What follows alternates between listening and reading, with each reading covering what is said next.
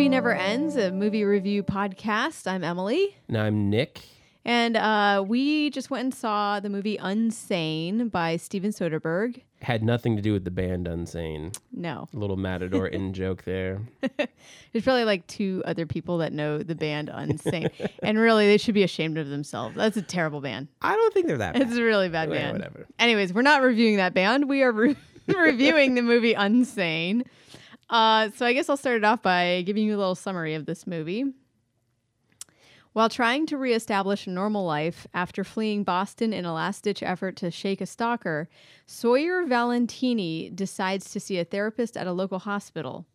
Admitting to occasional suicidal thoughts proves to be enough justification for what we find out is this corrupt psychiatric institution uh, to lock lock up Sawyer for seven days. During that time, she is confronted by hostile patients and even her stalker masquerading as a new hire on the ward. Alrighty, so that's that's my summary. I That's hope it was summary. concise enough. I, it totally spoiled something, but I think you get that idea in. The, What, what do you think you spoiled there? Oh, just that her stalker is there Well, that's in, the that's hospital. trailer. Well, now, uh, okay, is mystery, I think, implied initially about like whether or not she is actually seeing her stalker. They're or trying to sell you on that, but they don't actually have that in the movie. I think that it, that is it's a it's not really uh, much of a question as to whether or not she's really sane. I think that was like that was one of the things I found intriguing about the trailer and the uh, first reviews I read about it.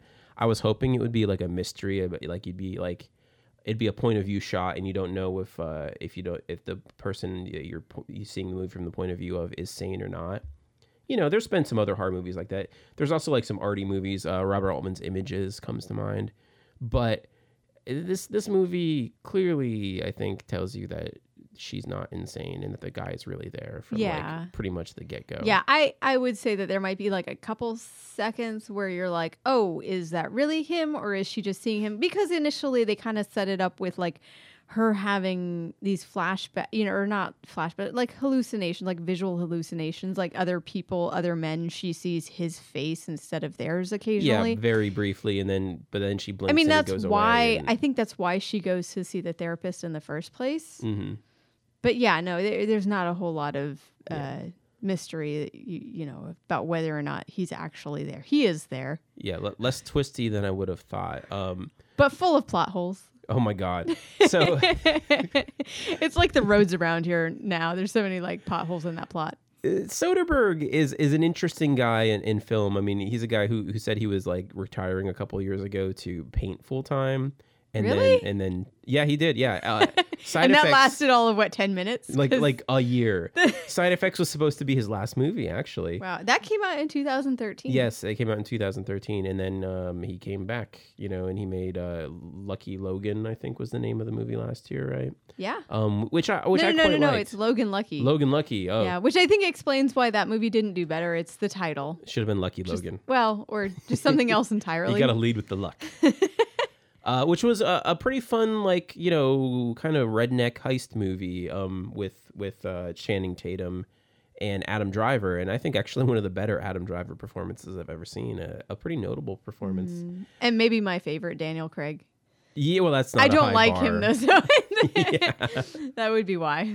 Yeah. Um. But but anyway, so this is a movie. Um. Soderbergh loves to make things super fast. He makes tons of work. I mean, what were you saying? He's got like Yeah, forty I. I was looking this up because I, I actually asked our Google Home earlier to tell me what movies uh, Steven Soderbergh directed, and literally it was like, oh, Steven Soderbergh made, and it like listed like three movies and 52 others, and that's actually that conflicts slightly with uh, IMDb's number. IMDb lists uh, 42 directing credits, yeah. but like equally like 40 some odd i think uh, producing credits also like if you look at the number of different categories that he has work uh, like credit under it's pretty much everything like the guy has done pretty much everything in Well, he- hollywood he's kind of a one man show. He he writes not not all the time, but a lot of the time. He didn't write this one. Um, he also edits his own films and he shoots his own films. He's a cinematographer on on almost all of his own films. Um, so he's you know he, he's an interesting guy, but he's never really made a, a work that's wowed me totally. I don't think. well I mean, I, I- oh, go ahead. can i interrupt you Yeah. about that i mean he's a guy who has that many credits, but I feel like I've never caught on to a particular style that he has or even uh partic- particular like theme that he likes to work with you know i mean yeah. if if anything maybe there are some actors that he uses more often but but even still i feel like he's a guy who he can do any level of work like i've seen uh like like you were talking about logan lucky versus even this movie it's like there's there's totally different levels of production going on. So you know it's weird he's like a guy who doesn't seem to have even like a standard level of production that he works at. Yeah. um which is interesting. I mean that i you know he it, coming away from this one because this one was uh what this unsane was shot entirely on an iphone? Yeah, this was a super cheapy movie. Um, it, it's funny. I mean, it looks cheaper than I think than it actually ended up being. It's it's a it's a movie he made for under two million dollars, and uh, which interesting. The interesting factoid I read is that it was the same budget as his you know big uh, well director- like kind directorial of breakthrough, premiere yeah um, Sex and Lies and Videotape, and it just shows you how much less you get for that money in 2018 as opposed to 1990. Uh, but it was shot entirely on an iPhone. Um, you know, and and it looks it. I mean, it's an ugly looking movie. Yeah, I will say, like, I don't think that we talk very often or at all about like the equipment used in making a film, but this one is a. I feel like this film you can't talk about it without mentioning that fact. Yeah. I mean, it's it's pretty obviously video. It's not film. You know, there, there's a very distinct lack of that uh, depth of field. There's, you know, the the the scope of the angle of the I, I don't even I don't have the vocabulary for this because I lack this Yeah. technical knowledge, but I know it when I see it and you can tell that the lens with which it's shot, even though like iPhones have great lenses, the lens is not the same. It's not capturing the same amount of visual information. So you you kind of have to accept when you watch this film like you'd probably be better off watching it on your phone than on a big screen.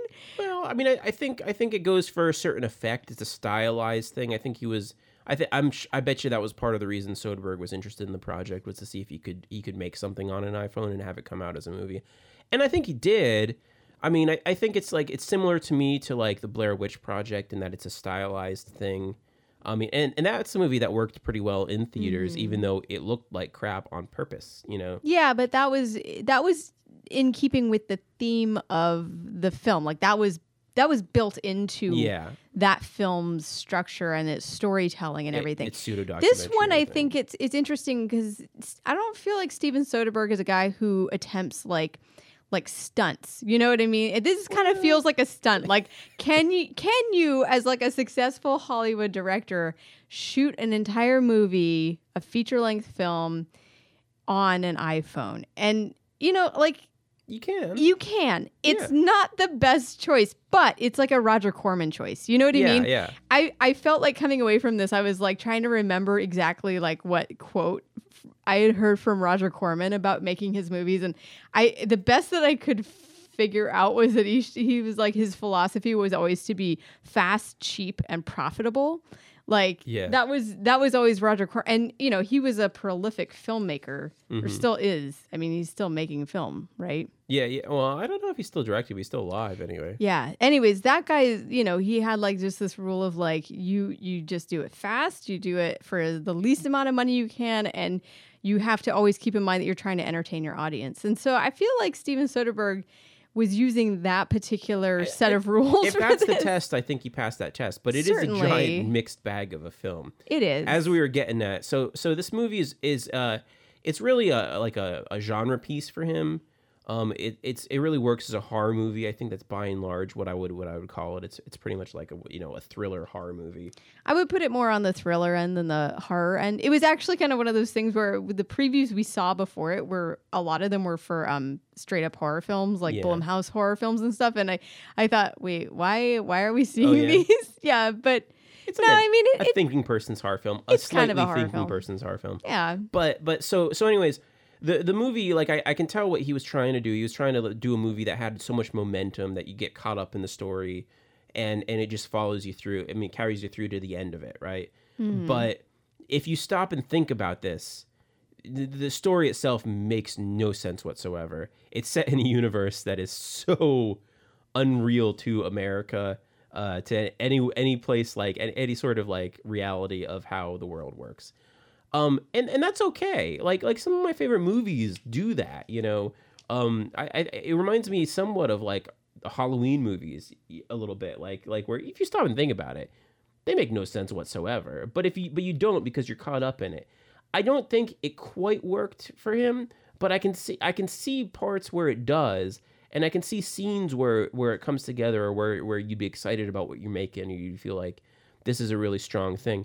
And the central performance from uh, Claire Foy, who I haven't seen in too much else, I know that she's uh she's currently in in that that movie the what is it called the the Crown. I think it's Or a the TV, TV show, The series. Yeah, and she plays Queen Elizabeth, She plays Queen Elizabeth. which is great. uh, which people like. But she's she's she does an interesting job here. And and initially in the film, I thought I I I was pretty nonplussed by her. I thought like you know she she she makes this choice to play her character as very unlikable.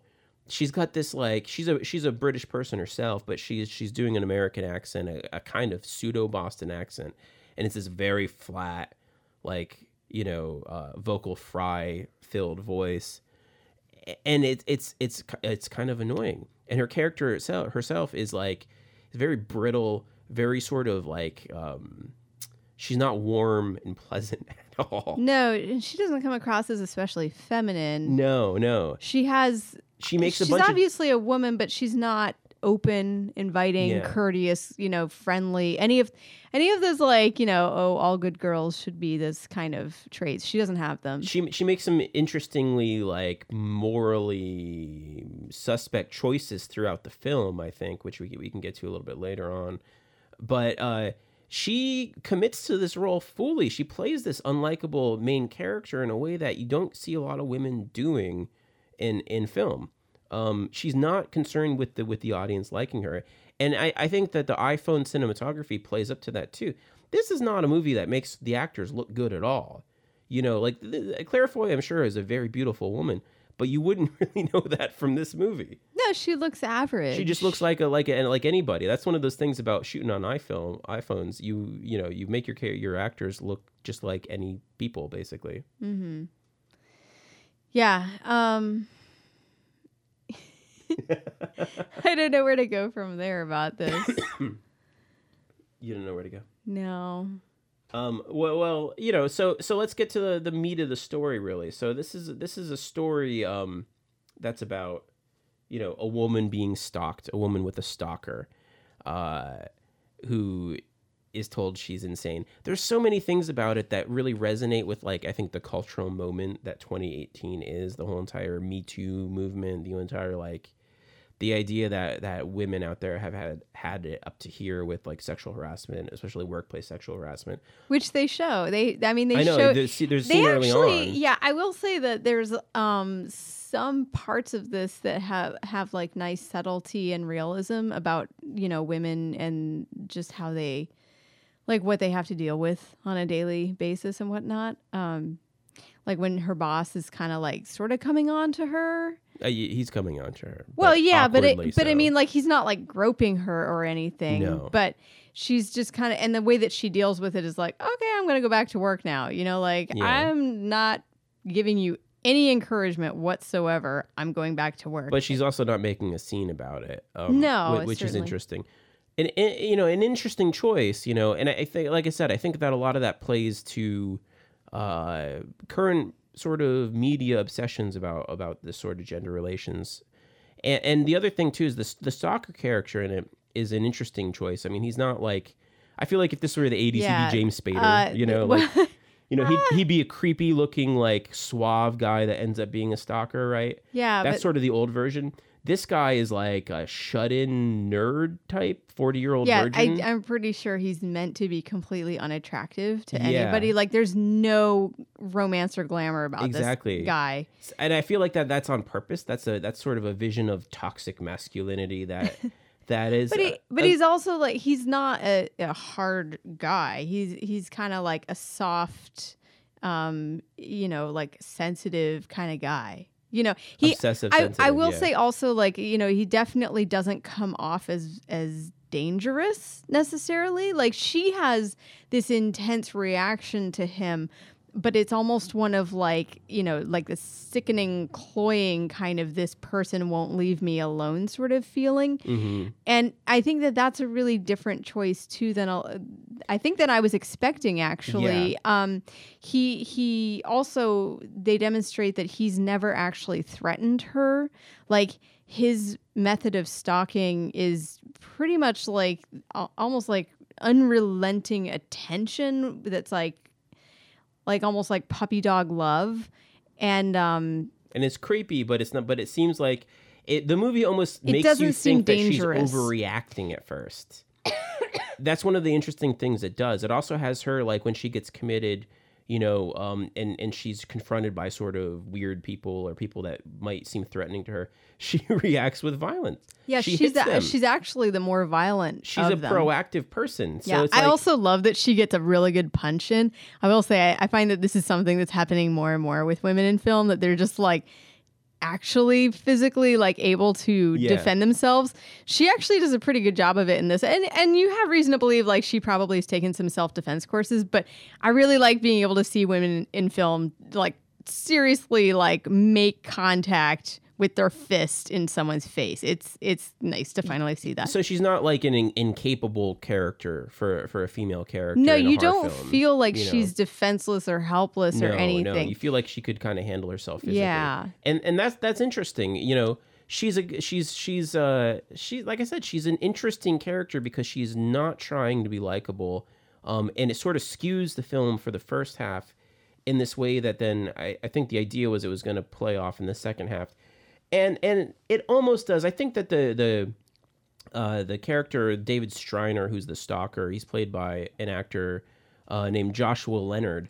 who we haven't seen in a while. Well, you know, it isn't been that long, but but he's still by far best known for playing the character Josh Leonard in the Blair Witch Project, all which we mentioned ago. earlier Yeah, in terms of equipment So he's and one of the three storytelling. guys. He's one of the How about guys. that? Um, and then he was also in, in uh, one of those mumblecore movies called Hump Day that I think he, he did a, a better actual acting job. He's kind of terrible in this movie. Yeah, I will say I I just guessed that this was like this guy's first movie. And it's not. It's kind of sad to see that between Blair Witch Project and now he hasn't been taking any acting classes. well, Or at least if he has been, it was a huge waste of money because I think he was better in Blair Witch Project Yeah, I all mean, those years ago. the the More natural. is, is pretty difficult to find a way into, you know, because he is he is like he's like that puppyish thing, and he's got to try to find this threatening person underneath. Because uh, in the second half of the movie, He does end up killing. yeah, alert, he kills people. yeah. You find out that Um, he's murdered people, and and but but so you know like there's different ways of doing that. I, we we watched like a what, that Goldie Hawn thriller with John Heard recently, where he's he's like a, a husband who who has a secret life, and so Mm. he's got to like have this sort of like psychopathic like you know split personality conversation with himself about you got to do what needs to be done you know and and and that you see you see how he found a way into that sort of split this guy didn't really do anything well, this guy doesn't it. have a split. He's just like obsessive. Like he's Yeah. he's a very ill person, and he's obsessive. And also, he has, you know, the, I think going back to how he's not. He doesn't seem dangerous or threat. He never threatens violence towards. Uh, towards wait, what's her name again? Sawyer So- Valenti. which also can I Valentini. ju- can I just say Sawyer Valentini is like one of the weirdest character names I think I've I ever think it's heard. kind of- it's I- great. I she does have a moment where she explains that it's like her grandfather's name I or still something. think it's a bad character name. Which I I'm actually named after both of my grandfather's middle names, and my name didn't turn out that weird. So just saying it's possible your, to your have grandfather's middle name was Emily. no, no, Nick, you know this. Anyways, um, but so he never really he never threatens her, and actually for me that was one of the letdowns of this movie because it seems to be taking um an opportunity to to to deal with like women and how women and you know women right now are dealing with Tinder bullshit and it's terrible. It's terrible Well, and it's because interesting because Tinder is in is features in this film. yeah, yeah. Well, she, and she she tries using Tinder and she's very in control of it. But but no, we're at a moment where like a lot of women in society around my age and, and younger are resorting to social media to find dates and Mhm. it's terrible. Let me just tell you all of the stories I have heard make me so glad I'm not dating right now because it's terrible. Guys have a presumption of of like ownership over every single woman that they see a picture of Hmm. and then they you know try to talk to them in the worst way possible and assume way too much uh, familiarity and then get really really really rude when women draw back uh, like like that's gonna make them feel i guess maybe it makes them feel better i don't know anyways my point is that this character never does any of that lashing out when sawyer retreats from him and that's one of the major differences i can see between the the events in this film and like what it's kind of trying to get at with reality right now Yeah, I, I mean that that's a way they could have gone. I, I think, I think that it's a conscious choice. What they did do, um, And I Yeah, think yeah. you even you even realize that this whole movie might actually resemble greatly like a New Yorker short story. oh yeah, story. there's a, there's a really that popular New Yorker short story. recently. You know, their their their biggest fiction uh, bonanza since Shirley Jackson's The Lottery,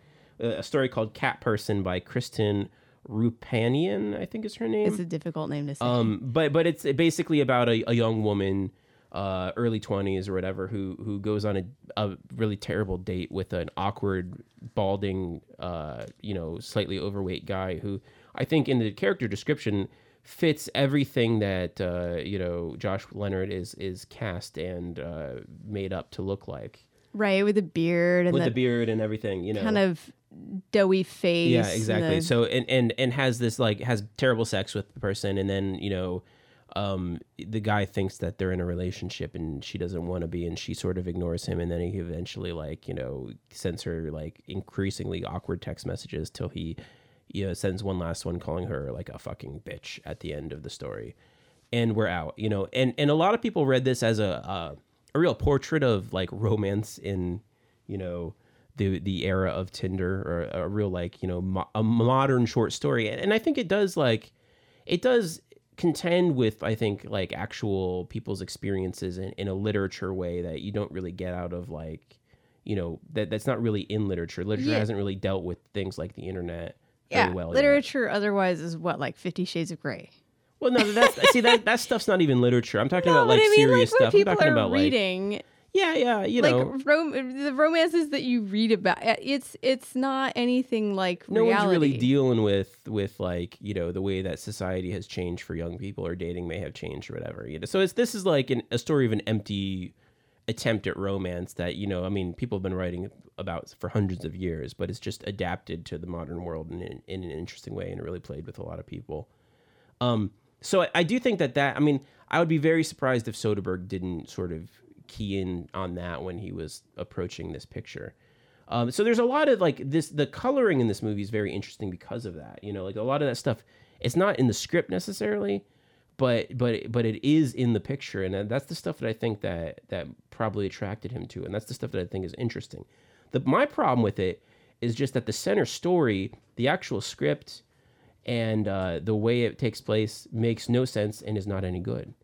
So so well, yeah, that's that's a big problem. That's hard to get past. Exactly. So so you know so this takes place in a in a and she gets uh, involuntarily committed in a really bizarre way that would have never happened in the real world to a you know mental or for profit mental institution, which is a great premise, sure, but that for profit mental institution has like co-ed bedrooms. Well, it just has like one big open dorm with beds in it, and they have it's a- no it's guard on duty all night. It's a big co-ed makes no sense. but it only has like six inmates or six people Yeah. there. It's got like as many workers as it has. Uh, well, and it's weird. Did you notice they keep?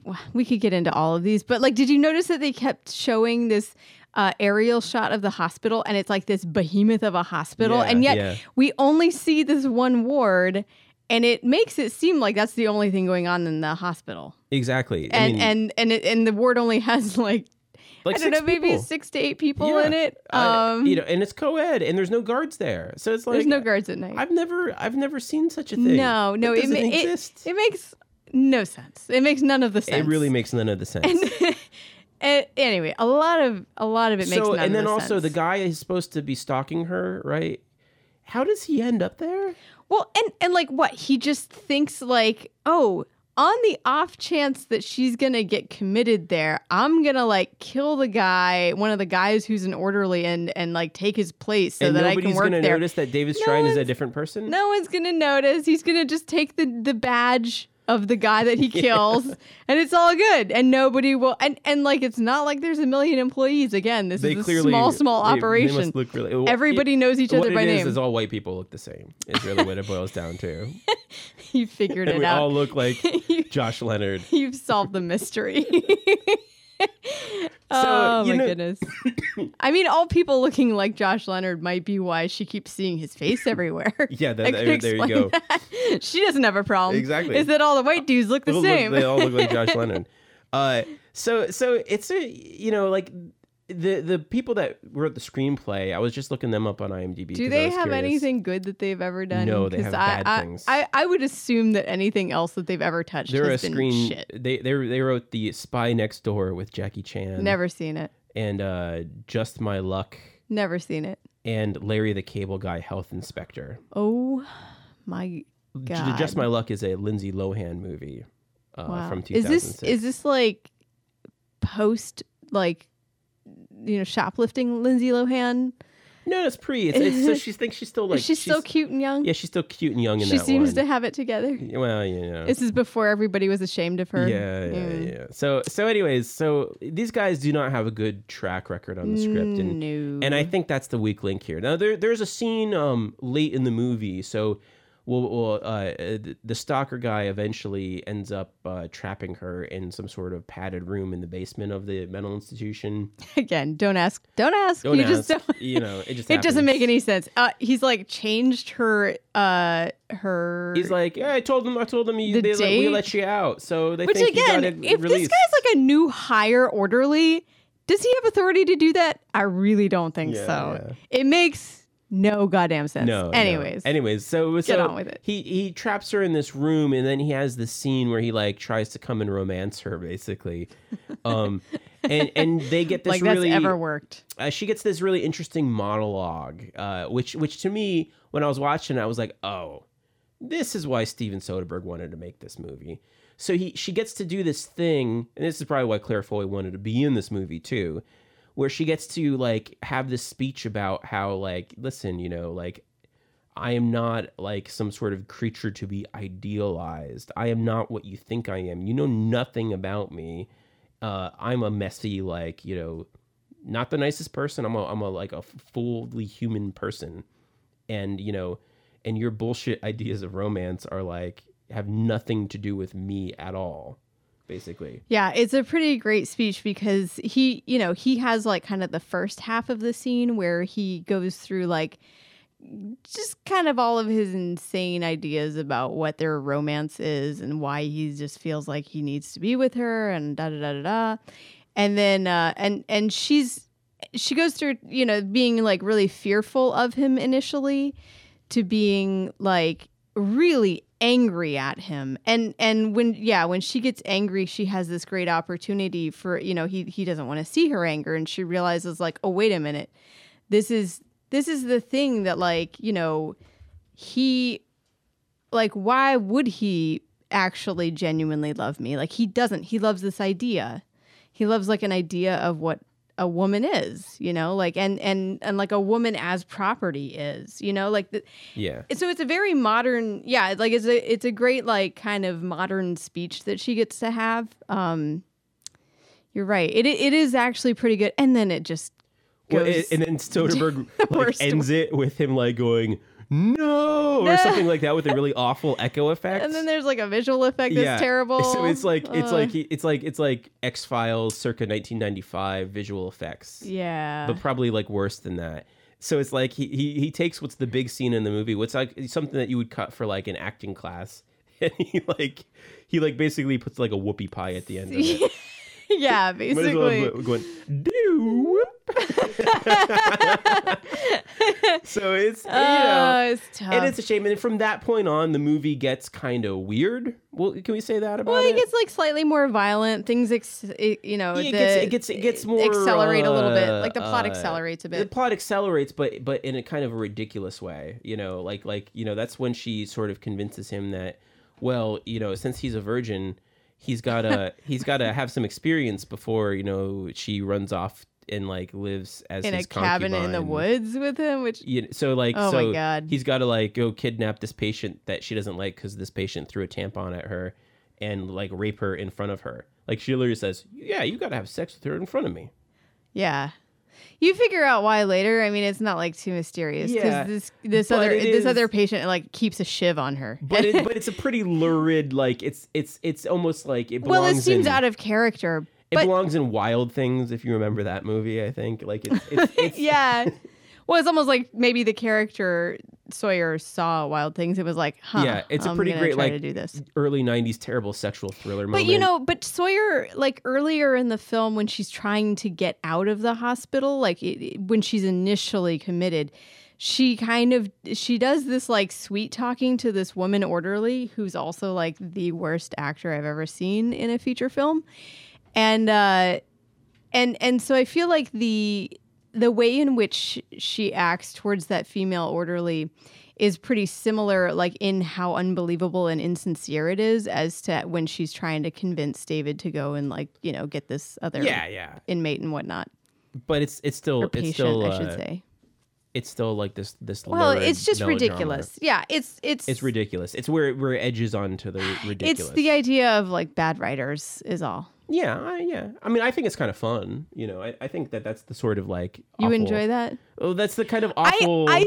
I will admit, like the character David's reaction to that when he It's kind of funny. he starts crying, I was I actually couldn't stop myself from laughing, and and, I, and then I felt badly because the other people in the theater weren't laughing, and I was like, Well, oh, isn't this you mean the funny? two other people you thought you yeah, the other them? two people. Well, I, I kind of more felt like maybe they thought I was a really bad person then for laughing at that bit, but, But it is, it's got it's got camp value. it was I think silly. it's got camp value. Yeah, I- So so and, and that's the thing about the movie in general. I mean, you know, I can. It's one of those things. Like I said, I mean, I like Steve Soderbergh. I, I see a lot of his movies. Um, oh, so he's Steve to you? he's Steve exactly. We're on a, we're on a first name basis. I kind of think his best movie ever might be Magic Mike. Oh hell yeah! um, which has got a lot of interesting things to say about like Bush era, you know, late, late Bush era America too, um, and the, the whole recession, you know, like uh, in two thousand eight. But but anyways, this but is a but yeah. a but sorry, I just couldn't we'll, help uh, myself. we'll transition with the butt from Magic Mike. This movie, Unsane, not to be confused with Insane, Insane. Is kind of a failed experiment. Uh, you can see what he was attempting. You can see sort of the admirable like nature of some of what he was attempting, but it's really let down by the fact that the script does not hold its water at all. This boat does not float. This seine is not un. I don't know. well, I mean, it's it's like there's some there's some like decent pieces of it, and then there's terrible stuff going on other. Like I said, I mean, there's the scenes between the characters David and that female orderly are uh, like like pretty much embarrassing to watch. There's two of them, and I ah, it's Yeah. like it's so it just makes you feel like sad for the actors and for like anyone that know they're just like so amateur I mean, there's there's a difference between like using low grade equipment but putting it in the hands of a very experienced director and having actors who come off as being incredibly amateur on low grade equipment. I think I think that when you get into that combination of things, it it it just like feels like a failure, you know? It feels like something you're like, "Oh, I'm kind of sad that this exists in the world." It's sad. I see.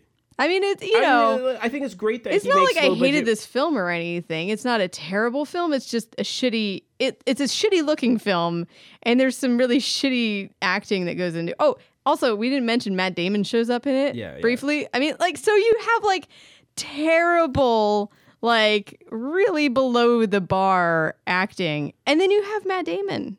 Yeah, but I mean, what the hell? I I, th- I think Claire Foy does a really No, no, Claire Claire you know. Foy is if she wasn't as good an act, I I've never seen her in anything else apparently, I, or maybe I've seen her in some bad stuff and didn't notice her. Yes, you But- you have seen her. Oh, Let me season tell of the you, witch. Season yeah, of the yeah, witch. no, I I, Cage I did, yeah. where she is the witch. She is the witch. It's true. Anyways, this film, I would say, you can tell that she's capable of carrying something that looks low quality. You know what I mean? Like there's nothing flashy about this, and she's capable of carrying it to the best extent that she can. Yeah, So, bravo to her. You know, but but like, what the? It's just some of it was so so bad. yeah. Well, you know, it Yeah. is what it is, and uh, we saw it on the five dollar Tuesday, and that's I think the perfect way, the perfect price to pay Yeah, for I tickets for actually think that I would rather have seen it on a much smaller screen. Yeah, but but I'm all I'm saying is I'm glad you know, I it would be spend the- awesome to see it on one of those. You remember those TVs that were like portable? You have the Yeah. handle, and they're like black and white. That's that's how I imagine this looking best. This movie, if if you could discover it as like a uh, beat up VHS tape, you know, in the back of a rental place, you- Yeah, you'd think it's a kind of a cool like you know discovery, definitely. But as as you know, the brand new movie from you know multiple Oscar nominee Steven Soderbergh. yeah, prolific filmmaker who had Logan Lucky come out last year. That was really, really like a much better movie. way in- in every like, possible way. really good. Like you know, fulfilling all of the like checking off all the boxes of like, is Yeah. this a real film? But nobody went and saw it, so now he's punishing Yeah. us with this one. I you know, I would say in in like wrapping this this conversation up about this movie, I would say dudes treat yourself to seeing Logan Lucky. Just forget about Unsane. I mean, unless you're going to like discover it on VHS tape someday. Y- you know, Which like, is not I, I think if you if you want to see a horror movie that speaks a lot to current gender relation issues in a way, this is almost that horror movie. Um, but you should watch it and then write a better one of your own. yeah, actually, that would be a good idea. That's what I, I would recommend.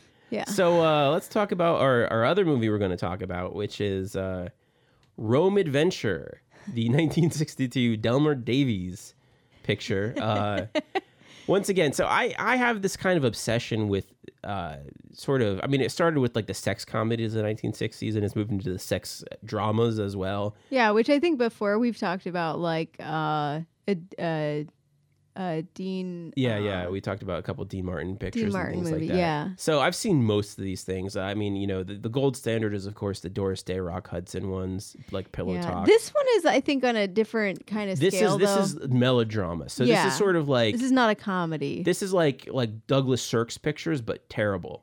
Um, you know, but but the '60s were an interesting time, and I think that they're all- they're the early '60s. I'm talking. I'm talking like the pre-hippie '60s. We'll put it that way. The pre-hippie '60s were a very interesting time in America, uh, socially and culturally. And I this think is the have, part of the 60s that was really it f- still felt like the 50s. Well, to, for some people it did. Yeah, exactly. It, but things were changing, and, and I think that that you know the culture felt unmoored in a way that's similar to I think what's going on in 2018 in America. Um, you know, so so a lot of things were being questioned, a lot of fundamental ideas about about uh, the the relationship between genders and races and and all kinds of stuff, teenagers and adults, all all that stuff basically. You know, uh, uh, citizens in, in their government. I mean, we had a president get assassinated back then, even. but but it's it's one of those things that uh, society didn't know what was what, and the movies reflected that. And so there's a lot, a lot of these movies that sort of uh, make a show of, of kind of questioning the social order, but then they usually retreat back into it by the end of it and kind of you know Yeah, like they they ways. poke at like loose morals. They're like, "Oh, yeah. can we have loose morals?" And then the answer at the end is no. So- well, actually the answer is women can't. Men can. Which is usually the answer, which is usually right? the answer. Yeah, these movies are like all about the double standard. I will say that, that we should just call this genre the double standard double standard. genre because it's always about women sort of like trying to live a more sexually adventurous Mm-hmm. life and then and and, and they kind of tantalizingly get close to it And they never quite get and there. then they don't but the whole time the men are just being pigs you know what i mean like yeah, the yeah. whole time a lot of times the woman is played by by Jane Fonda, who was like a professional virgin up until you know uh, uh, basically Barbarella, I think. until now Well, no. until 82 years old and still a professional virgin. Admirable. Do you think she gets business cards made up like that? I, I- she should. Jane Fonda, Uh, professional virgin. But anyway, so Rome Adventure was was a, a, a big budget follow up to a movie called A Summer Place, which was a huge hit in 1959. It was a, this melodrama um, starring a guy who was a teen heartthrob at the time named Troy Donahue. Oh my god, this guy, let me just tell you, looking at his face, you kind of just want to like set his head on fire. He looks like nothing so much as a young Donald Trump. he just Oh my He's god. He's got this like this like bloated, uh, you know, He's blonde got like these giant fish lips that kind of face thing. pucker out. It's a very interesting. he can thing. basically never emote. So he was like He huge kind in of the early always 60s. looks like a giant and asshole. and then his career tanked and he became an alcoholic and for a while he was homeless and then he like you know died kind of a sad death in the the early 90s i believe um but he was really big in the early 60s uh you know like like as in screaming crowds of of girls followed him everywhere I think it's just because he had blonde hair and blue eyes. You think so Well, i mean but a Pretty lot much of people had blonde hair and The blonde eyes. hair and the blue eyes. a lot of people had blonde hair and blue eyes you know and a baby face. I don't know. yeah but he's he's not a good actor Oh, this guy's terrible. Um, like I said, he can't emote.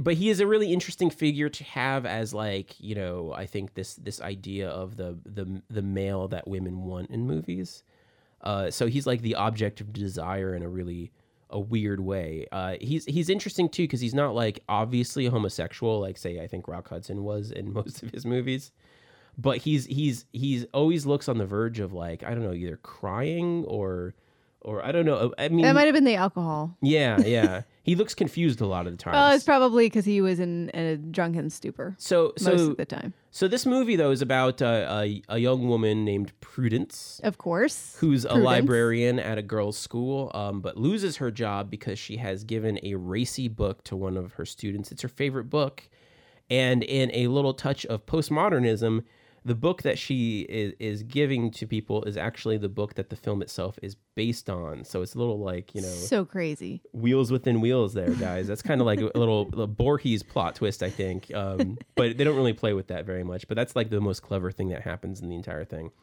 um, so after she quits her job or is fired forced out either one i don't know the- she uh, she decides she's going to take a rome vac- rome vacation adventure to find herself and hopefully to get laid uh, i mean that's literally i think They almost say that in That's those like the plot words. point. Yeah. um, I- and and I love that like she's basically says that to her parents in the beginning as she's leaving on the boat. so so she immediately meets meets a sleazy Italian man on the boat, but then you know uh, fate uh, uh, uh, sort of conspires to keep him out of her pants by uh, saddling her with a friend of her parents, uh, you know, or, or the son of a friend of her parents. So both these men, like you know, basically compete at keeping uh, poor Prudence from losing her virginity for a little bit of the movie until she meets good old Troy Donahue. Um, it is a bizarre movie. It is very like it's once it's from 1962, but it's very stuck in the 1950s from everything about it. It features you know cameos from such you know youth pop icons as Al Hirt. Which you know, people who are not record store people may not know is one of those things you just throw away because no one in, in Nobody God's wants green earth records. I don't know anybody records. that has like fond feelings about Al he's Hirt. he's like a really terrible you know fake jazz trumpet player uh from the 50s you know who's who kind of looks like i don't know dom deluise Uh, like, he's got almost more of a like a. I don't want to say Orson Welles because I like Orson Welles, and it would be shaming, you know, to to say he looks like Orson Welles. But a rather large man. This guy's like a house Yeah. with a beard, and so he he cameos as himself in this movie and he plays like the most disgusting he just like enters the film being like, "Oh, here's my Italian woman who's basically my sex slave. Let me grope her in front of you." he's like he's like And look at this nice piece and he's like Yeah. turn for the people it's really weird It's super gross. and then he gets in a bar fight and like that's it so it's it's really it's it's very interesting because of like the way that it shows uh society. Once again like it is really weird. Um but but one of the things i like about it is it's so it's it's uh it's got all the it's it's filmed in rome and it has so much of it is kind of like a documentary it's kind of like a travel log a little bit yeah, it's like watching like Rick Steves Rome. and you, you, know, get this really beautiful shots of, of Rome and the the, uh, the antiquities around it, and the Colosseum and Leaning Tower of Pisa, all these sort of things in Italy. Um, in you know in the early 1960s, shot on beautiful cameras, and so that part of the movie is really kind of cool. The luxurious interiors are great. It's it's it's you know when Hollywood was at its luxurious best in in when it comes to set design and and camera work and all that sort of stuff. So so I find it pretty fascinating, but the gender relations are something else. Oh God. There's so we watched the whole film and like basically after every single line that the Prudence character delivered, we we just added said no woman ever. Yeah. Because seriously, she's like constantly being like, "Oh, I I'm a helpless woman. I don't know what to do. I'm in love with this guy who's like basically wants to dominate me and it's just It's so weird. it's just off. It's so awful. And it just makes you want to, like I said, it just makes you want to set Troy Donahue's head on fire. But I do think it's kind of funny because it's so awful. I mean, this is the thing. Like, I, I kind of find these movies really hilarious. They they're so campy. Uh, Picnic's another one that's like this too. You know, like they're just they're just like they're they're failed melodramas, and when melodrama fails so spe- spectacularly, I I think it really becomes uh, one of my favorite kind of comedies. But it does have a lot of very provocative dialogue. I mean, they, they you know, they they talk a lot about sex in this. There's Yeah. a lot of different characters that talk all the time about sex. You know, there's basically this huge acknowledgement that like, why do you go to Rome as a young woman? Oh, because you want to have sex with like lots like all of the Italian guys. And and and there's like constant acknowledgement about how lechy all of the Italian guys are, which Yeah. I mean, it's it's a huge stereotype even now, I guess, but it certainly is like it's one of those things where you sort of feel like, oh my god, like who wants to go on vacation and just be like pod and and like you know have your butt grabbed constantly as you just try to walk around and see the sights, but like these women in Constance this film Ford does. yeah these women in this film like constantly are like oh but i want to have that you know? And, and and it just makes you feel like why why are why am i watching like who who oh, okay a man wrote this. Yeah. because a man thinks that this is what women well it's just like a weird thing because like obviously you know for like a sexual revolution to be brewing at that time socially there's clearly some acknowledgement that uh, from from men that like they know that like oh wait women want to get it on. Okay. So then they just assume like the worst things ever about the ways in which men should demonstrate their willingness towards women and th- you know that's like what's going on in this is like constantly you have like uh like this kind of like idea on of that's obviously a really ill-advised man's idea about how they should try to get women's attention and Mhm. so and so that it's just god it just makes you want to smack somebody it makes it's funny. Uh, at one point, Angie Dickinson talks about having sex to uh, Sousa marches. yeah. Uh, the Stars and Stripes Forever, I think, is yeah the, one she says they, to this poor albert character she's like have you ever made love to stars and stripes forever? And he's like no. And she's like you don't know what you're missing. And you're like Then you've never lived, I believe, is the oh actual yeah line. yeah that's even better. You've never lived.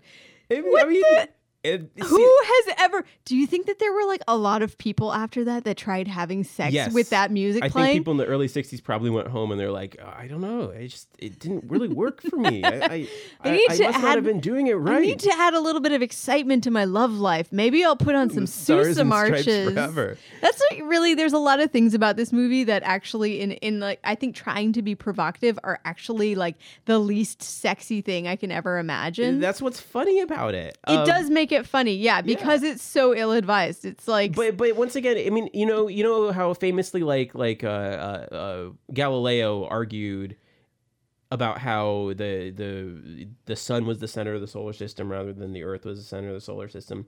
But he did it in a book that actually like then refuted that because he wasn't allowed to. You know what I mean? Like famously, Galileo's argument was was was you know. Well, all this science proves that the sun is the center of the solar system, but of course we all know that's not true because God says so mhm. you know these movies remind me of that sort of thing because they're all like they tiptoe up to the verge of the sexual revolution and then they take it back, but they don't really take it back. Oh, so you think they're they're like implanting the idea in women's brains with with like this film, for example, being like, "Hey, ladies, if you've secretly been desiring to get it on, just go to Rome." Yeah, exactly, exactly. Like And this lady didn't like Prudence didn't go all the way with that Italian lechy guy, but you could. because he decided not to. Yeah, which because no Italian man. He decided. I know. what the hell? You were that whole scene when Prudence like decides to give it up in because Troy Donahue kind of like snubs her, and so she goes to this Italian, this super lechy Italian guy's house. Uh, he's She the guy from the boat practice in, the yeah, beginning, Yeah, and she's like, "Well, I'm I'm gonna try to like learn how to be this fantastic lovemaker from this guy." Which seriously, oh, worst idea ever. Anyways, but like she tries to like do it with him, and I'm like, I'm like, well, given the formula that these movies usually follow, sh- they're not going to be able to hook up. But I just can't see this character in any way turning her down, and then he does. and then he does. it's like whoa, whoa! It's like all of a sudden, like the Catholic Church started writing the script from yeah, that moment. exactly, exactly. it's so, it rings so hollow, and that's one of those things I find fascinating about these sort of movies. Um, and then also let, let's just let me leave you with the the other little piece of trivia from this that I think is really interesting. So Emily's favorite character was this uh, the Baxter of the movie. Yeah. a, a character named Albert who really loves stuttering. He's the guy. the, uh, he's the guy that kind of rescues her on the boat initially. Who's the son of her parents. and he's really friends. boring, and he's like, He's into the Etruscans. Anyways, Etruscans. he kind of looks like a, uh like a like a Norman Bates kind of character. Like he's got this sort of like tall, lanky thing going Yeah. on, and he's a little bit self conscious, and he's uh not very suave at all, or Yeah. not suave at all. And he has he's actually like the only person in this film that you're like, oh my god, he he's an actor. That's an actor on screen. He's a guy named Hampton Fancher, and uh, nerds out there might know this, but he is actually most famous now as a screenwriter because he's the man who wrote both Blade Runner and Blade Runner 2049. So he's still around and still working, um, Way and more working on some really interesting now. things. way more relevant now than uh, than anybody Troy else. Donahue. Anybody else in that film? I mean, even if there are people living from that film, It's it's, way more Albert's relevant. Revenge. Who matters in 2018? Certainly It not is Troy kinda- Donahue. It is kind of great that he plays the guy who is like, you know, Yeah. sort of like uh doesn't get the girl, you know, is kind of always uh, at the butt of the jokes and stuff in the film, and yet he's actually like probably way more successful than any of them. Yeah, totally. I like that. That's a bit of social justice. I feel like. All right, so uh, so that's I think all we're going to talk about this week, and we'll see you again next week for possibly the new Steven Spielberg nerd picture, Ready Player One. I think is the name of it. We could, yeah, we could go see that. I'm gonna go see that one. I'm gonna go see that one. All right, thanks for listening.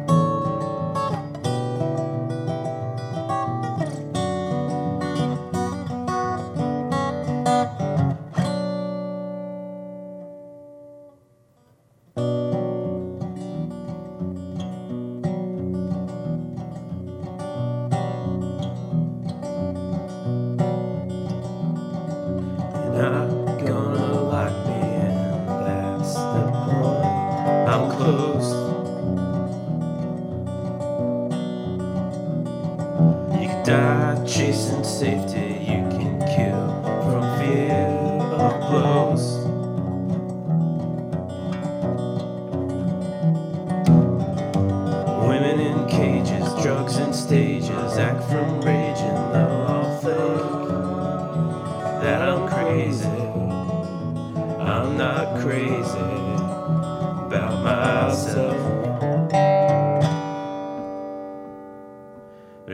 to see me dead, you'll never get my help.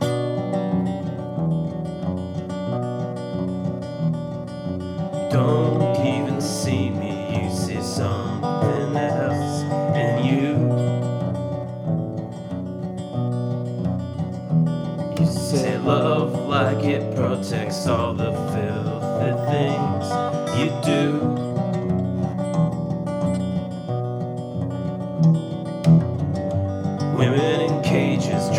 stages, act from rage, and they'll all think that I'm crazy. I'm not crazy about myself. If you want to see me dead, you'll never get my help.